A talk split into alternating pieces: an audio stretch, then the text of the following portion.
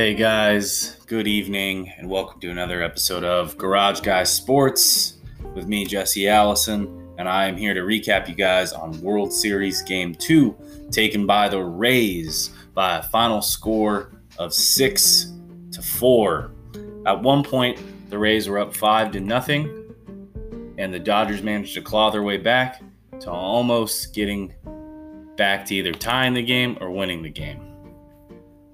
I can't help but to think that if Dave Robertson tried to get cute and analytical like he does every year, he just seems to make the wrong call, and they just trotted out their best pitcher instead of a bunch of fucking bullpen guys, that they would have had a good shot at winning this game. If they just would have started Walker Buehler, they just would have started their second best pitcher available, or their best pitcher available right now, and Walker Buehler against Blake Snell, who's arguably one of the best pitchers in the game, you have a chance. Because your offense, you know they're going to show up at some point. And even with the biggest bats tonight, Mookie Betts, 0-3. Cody Bellinger, 0-3. Max Muncy, 0-3. Justin Turner, 1-4. No RBIs. Corey Seager was the only one. He went 2-4 with a homer. And Will Smith went 1-4 with a homer.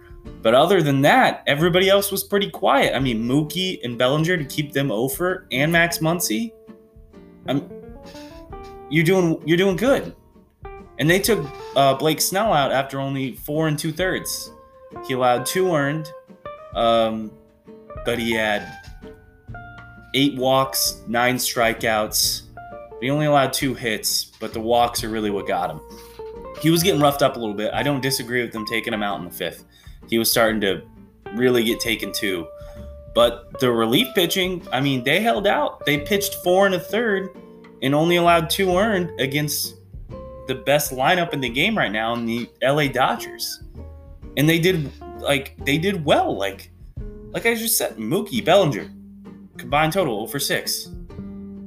That's good.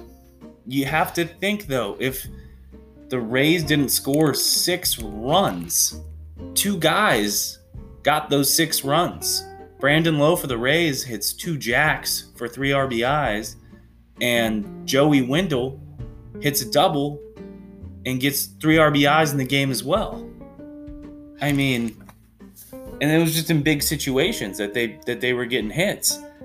And with runners on base, you got to think that if you just had a starter out there in control, not allowing the ball to fly around, you know.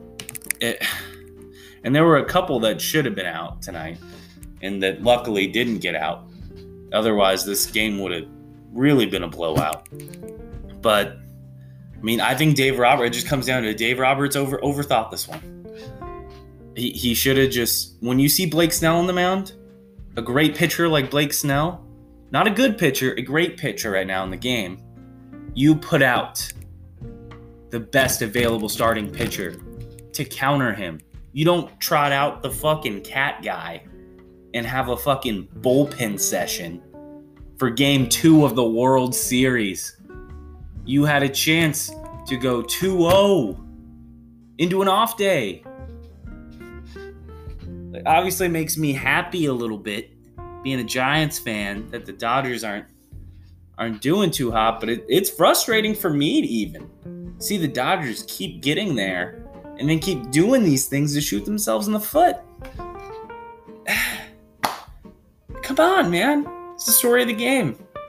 But hats off to Brandon Lowe for the Rays. 2 home runs tonight after having an atrocious postseason to start out. Good on you. Good job.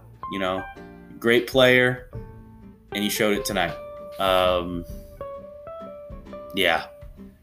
They trotted out the rookie, Dustin May, carrot top for the Dodgers. He allowed 3 earned in an inning and a third pitched.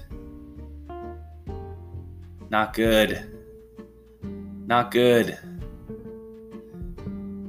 And I don't know, man. It's just, yeah. And now you got Walker Buehler going up against Charlie Morton in Game 3, who's arguably the hottest pitcher in baseball right now in Charlie Morton. He hasn't lost a game this postseason.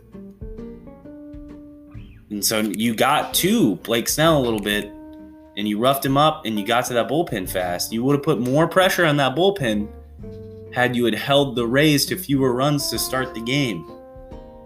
If you had Walker Buehler on the mound for the first 5 innings of this game, I think it would have been a completely different ballgame. I digress. Game 3 will pick back up on Friday. Tomorrow night, however, we do have Thursday Night Football, Eagles and Giants in the worst division in football, the NFC East. That game is sure to be a dumpster fire, but me and Ben will be here in this garage tomorrow recapping it for you anyway. Who knows? We might get a new division leader. Actually, I don't know if Philly wins, if they'll be the division leader or the Giants lost to the Cowboys, so they definitely wouldn't.